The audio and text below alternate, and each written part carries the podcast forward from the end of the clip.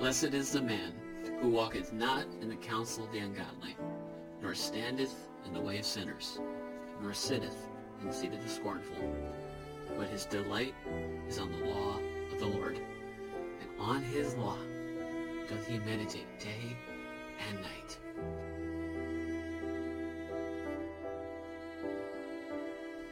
And he shall be like a tree planted by the rivers of water, that bringeth forth his fruit in his season.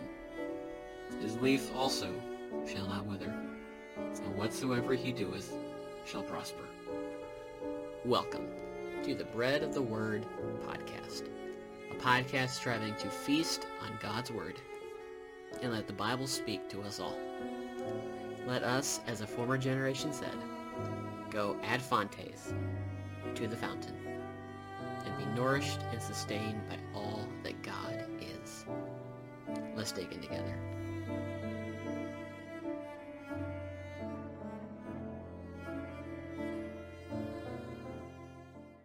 Well, hello and welcome back to the Bread of the Word podcast. My name is Tyler, and we are continuing to dive ad fontes to the fountain into the Word of God and let it speak for itself to our lives today.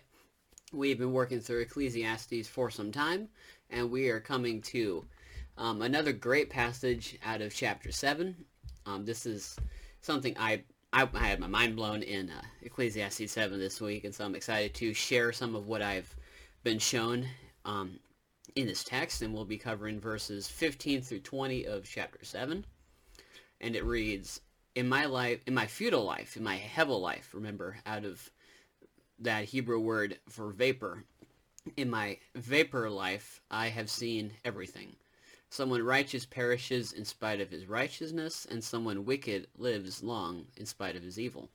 Don't be excessively righteous, and don't be overly wise. Why should you destroy yourself? Don't be excessively wicked, and don't be foolish. Why should you die before your time? It is good that you grasp the one, and do not let the other slip from your hand. For the one who fears God will end up with both of them. Wisdom makes the person strong makes the wise person stronger than ten rulers of a city. There is certainly no one righteous on the earth who does good and never sins. And so we are entering into a new segment in this chapter, and so Solomon is uh, following that this format that he's been this thus far, and he reasserts himself to his audience. In my futile life, I have seen everything. Solomon speaks from personal experience throughout this book we've seen on the the so-called hevelity, the vaporousness of life under the sun. But here he seems to be speaking to a specific audience. Um, there are some that believe that Ecclesiastes is a series of uh, quotes that have been stitched together by um, a student of Solomon, or maybe there's a second author who's um, interpreting it. I am not persuaded that way. I believe that this was something Solomon sat down and wrote. Um, I don't see enough deviation in style to be persuaded of a different author or a series of breaks between uh, passages. But I do believe that this particular passage is addressed to a specific audience. And he, we're seeing a transition here. Um, we'll see more of this in chapter 8 but I think he's speaking to kings. I think he's speaking, in, in a sense, wisdom for rulers. Verse uh, 7, verse 15, it says, Someone righteous perishes in spite of his righteousness, and someone wicked lives long in spite of his evil.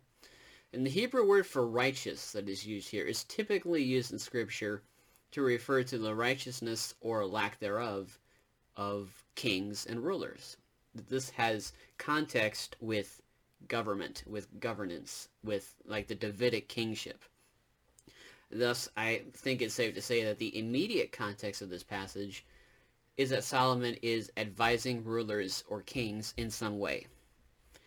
And once again, we see that the righteous do not escape death.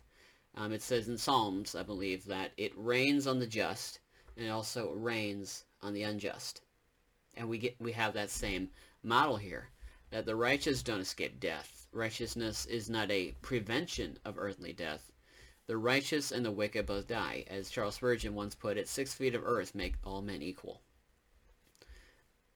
so he says, don't be excessively righteous, and don't be overly wise. Why should you destroy yourself? Don't be excessively wicked, and don't be foolish. Why should you die before your time? Sounds a bit like nihilism, doesn't it? This is something that has stumped um, scholars who are far more learned than myself. And I will not pretend to have it all worked out. I would postulate that if anybody claims they have all of Ecclesiastes worked out, run. Because, really with any book of the Bible, because we are, we're human. And there's going to be an element where God moves in ways we don't understand. There's going to be an element of having to trust God, where things don't always make sense. And there's, there's always going to be an element of mystery that is yet to be revealed. With that said, this, this text is hard to translate. It's hard for commentators to interpret. And that sounds a bit like nihilism. It sounds like this, this idea of nothing really matters, so live as you please. And he says in verse 18, It is good that you grasp the one and do not let the other slip from your hand, for the one who fears God will end up with both of them. And when we look at nihilism, when we think about this uh, this nihilistic worldview, which became very popular in America in like the 90s, this whole notion that there is no great beyond, there is no, uh, there's nothing really to the universe except matter and energy. And so live as you please, because at the end, it's like it's like a board game. Everything just goes back in the box. There's not really any consequence just do whatever. Um, and James W. Sire, in his book The Universe Next Door, comments on nihilism this way. The strands of epistemological, metaphysical, and ethical nihilism weave together to make a rope long enough and strong enough to hang in a whole culture. The name of the rope is loss of meaning. We end in a total despair of ever seeing ourselves, the world, and others in any way significant, and nothing has meaning. So this begs the question, does Solomon pose a world that has no meaning? It is good that you grasp the one and do not let the other slip from your hand, for the one who fears God will end up with both of them. I don't believe that he's making the case that nothing matters, but that these are not the things that matter. And why are these why are these a problem? Well, because of pride. Do you think that you will escape death because you are wise or because you don't believe in death? Our own virtues will not save from death or from God's justice. What Solomon is exploring, what he's imploring kings to, is a sense of reality. They will die. Memento mori, remember you must die. Um, in ancient Rome, when a general won a battle, it was tradition to have a commoner um, beside him in the victory parade who's whispering in his ear the whole time, remember thou art mortal. Despite this grand victory that you have just won, you are but a man. And like these common folk, you will die one day. And so Solomon is essentially saying to his audience, Memento mori. Remember, you must die. Whether you were a good king or not, whether you were wise or a fool, your conduct will not spare you from death. Wisdom is not the means to an end, which is common theme throughout this book that we call Ecclesiastes, that wisdom is not the end-all be-all. There is much to be desired from wisdom, as we see in Proverbs and Psalms and such. However, it's not wisdom in itself that saves us. Wisdom points us to how we are saved, how we can be saved. Hebrews 9:27 says, "As it is appointed unto men once to die, but after this, the judgment. So Christ was offered to bear the sins of many, and unto them that look for him shall he appear, the second time, without sin, unto salvation. But in order to flesh out this further, Solomon switches to poetry. And in Hebrew scripture, the poetry often fleshes out the theme of what precedes and follows it. Some of the most important ideas are conveyed through poetry.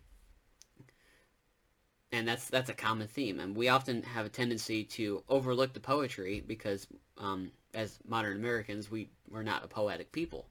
We think poetry is boring and it doesn't make sense. But in Hebrew scripture, poetry is what holds the narrative together. When it deviates from the narrative and goes to poetry, it is the, the poem in the middle that holds the narrative together, that gives it that thematic grounding.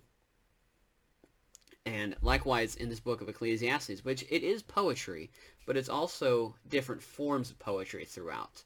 And so Solomon is flipping back and forth through different formats to make different points and arguments and cases. And so in this passage, we've got what most Bibles render, uh, they arrange it as like just plain block text, like, like a sentence format. And then we get down to verse 19, and it switches to stanzas, like it's a poem. And it says, Wisdom makes the wise person stronger than ten rulers of a city. There is certainly no one righteous on the earth who does good and never sins. So, Hakma, wisdom, holds a certain value, says Solomon. It says in Psalm 19 that it is that the, the law of the Lord is pure, that it is right, it is wise, that it is more to be desired than gold and silver. So wisdom has value. But no one is righteous, also says Solomon. So who is this really about? Who is this wise person that is stronger than ten kings?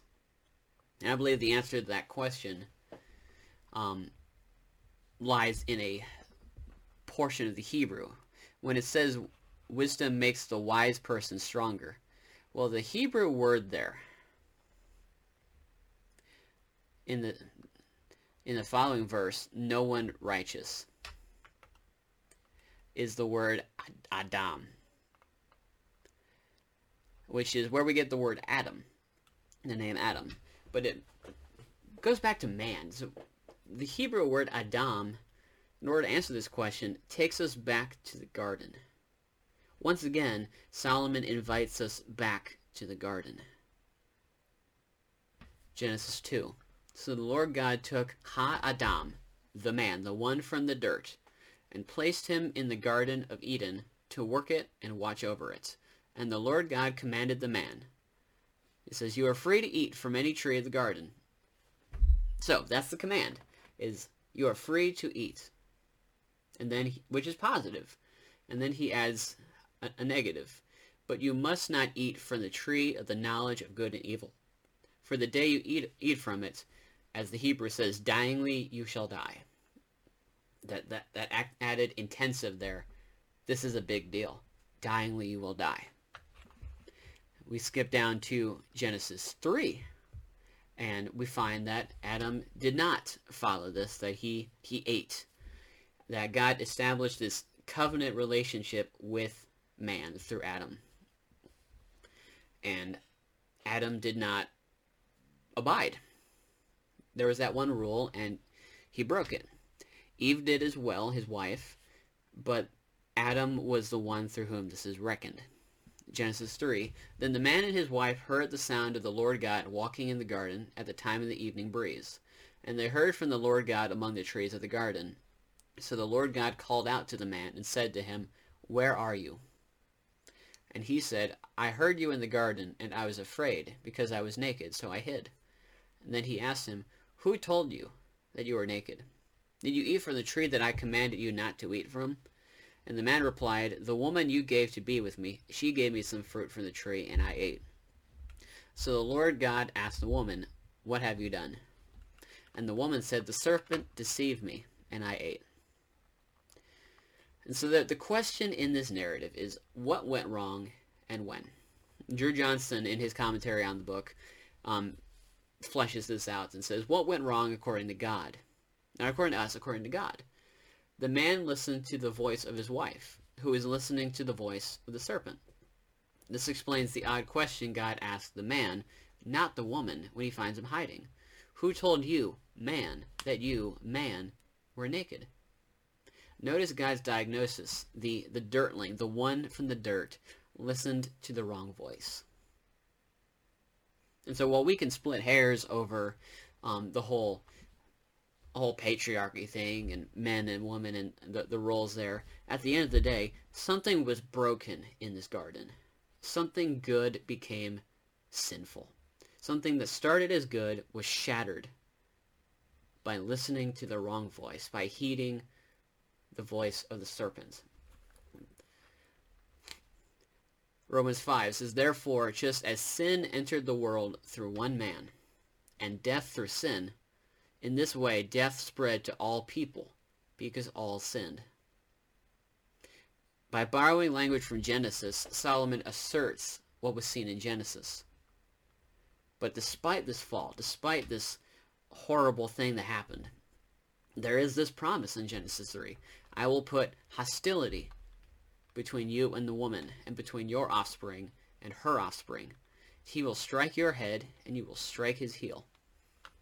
In the in certain theological circles, they like to call this the proto-evangelion, which is Greek for the first gospel.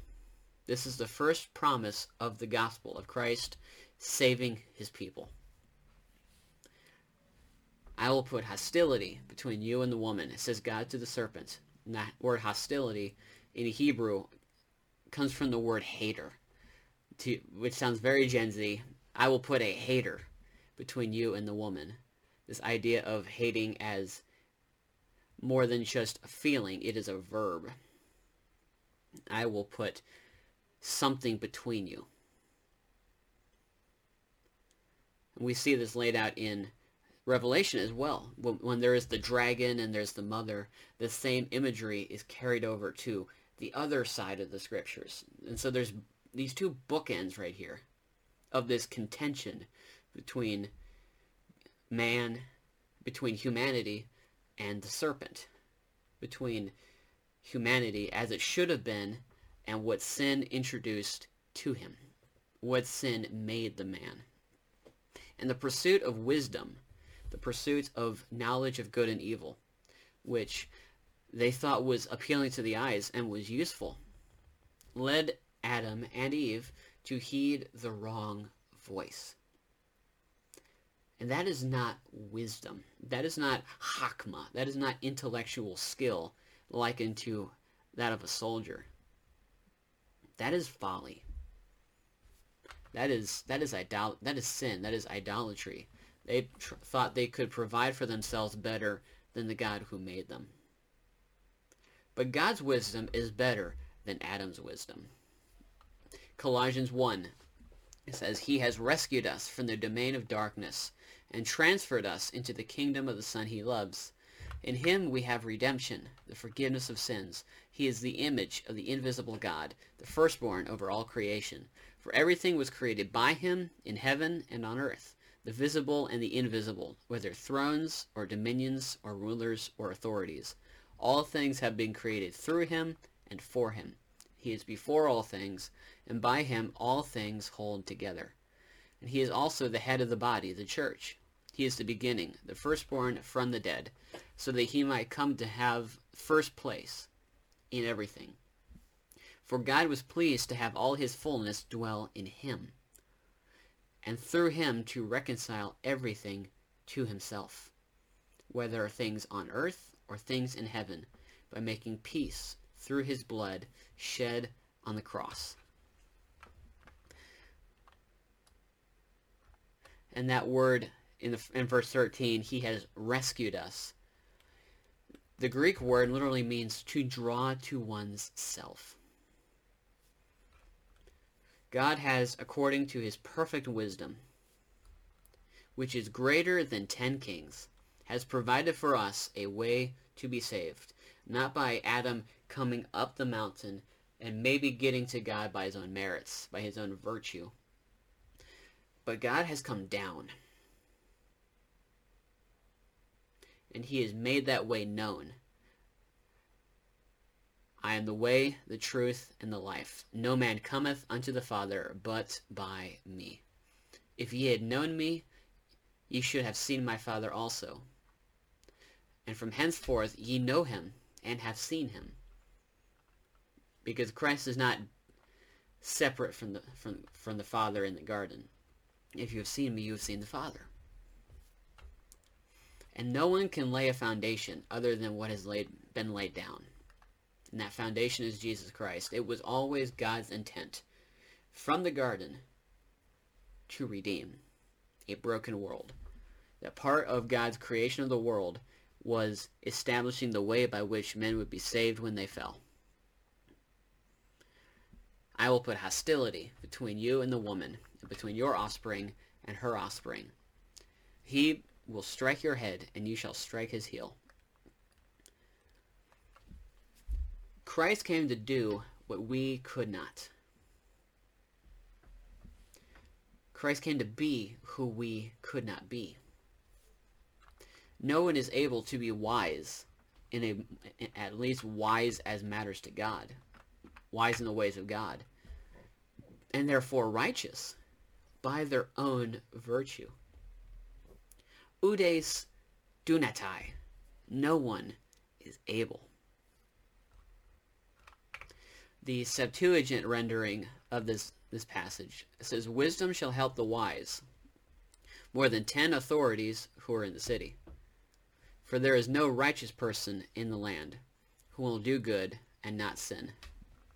And that is why God became man and dwelt among us, because no one is righteous.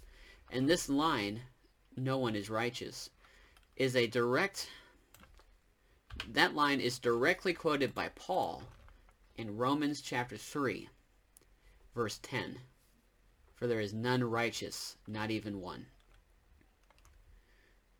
Uk dikaios ude estin. There is none righteous. And so that is why God came down the mountain. That is why God became man and dwelt among us. And we beheld his glory, the glory of the Son of God.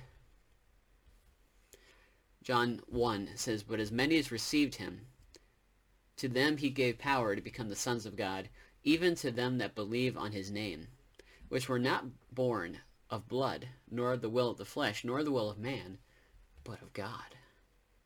And the Word was made flesh and dwelt among us and we beheld his glory, the glory as the only begotten of the Father, full of grace and truth.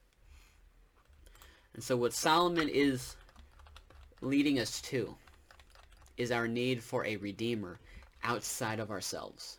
That there is no one righteous on the earth, but wisdom makes the wise person stronger than ten rulers of a city.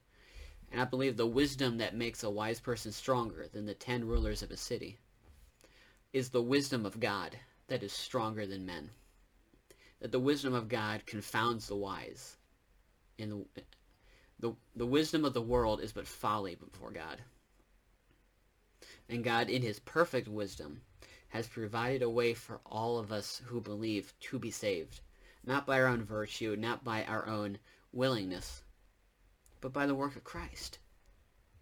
Christ has done what we cannot do when the scriptures tell us no one is able, God did.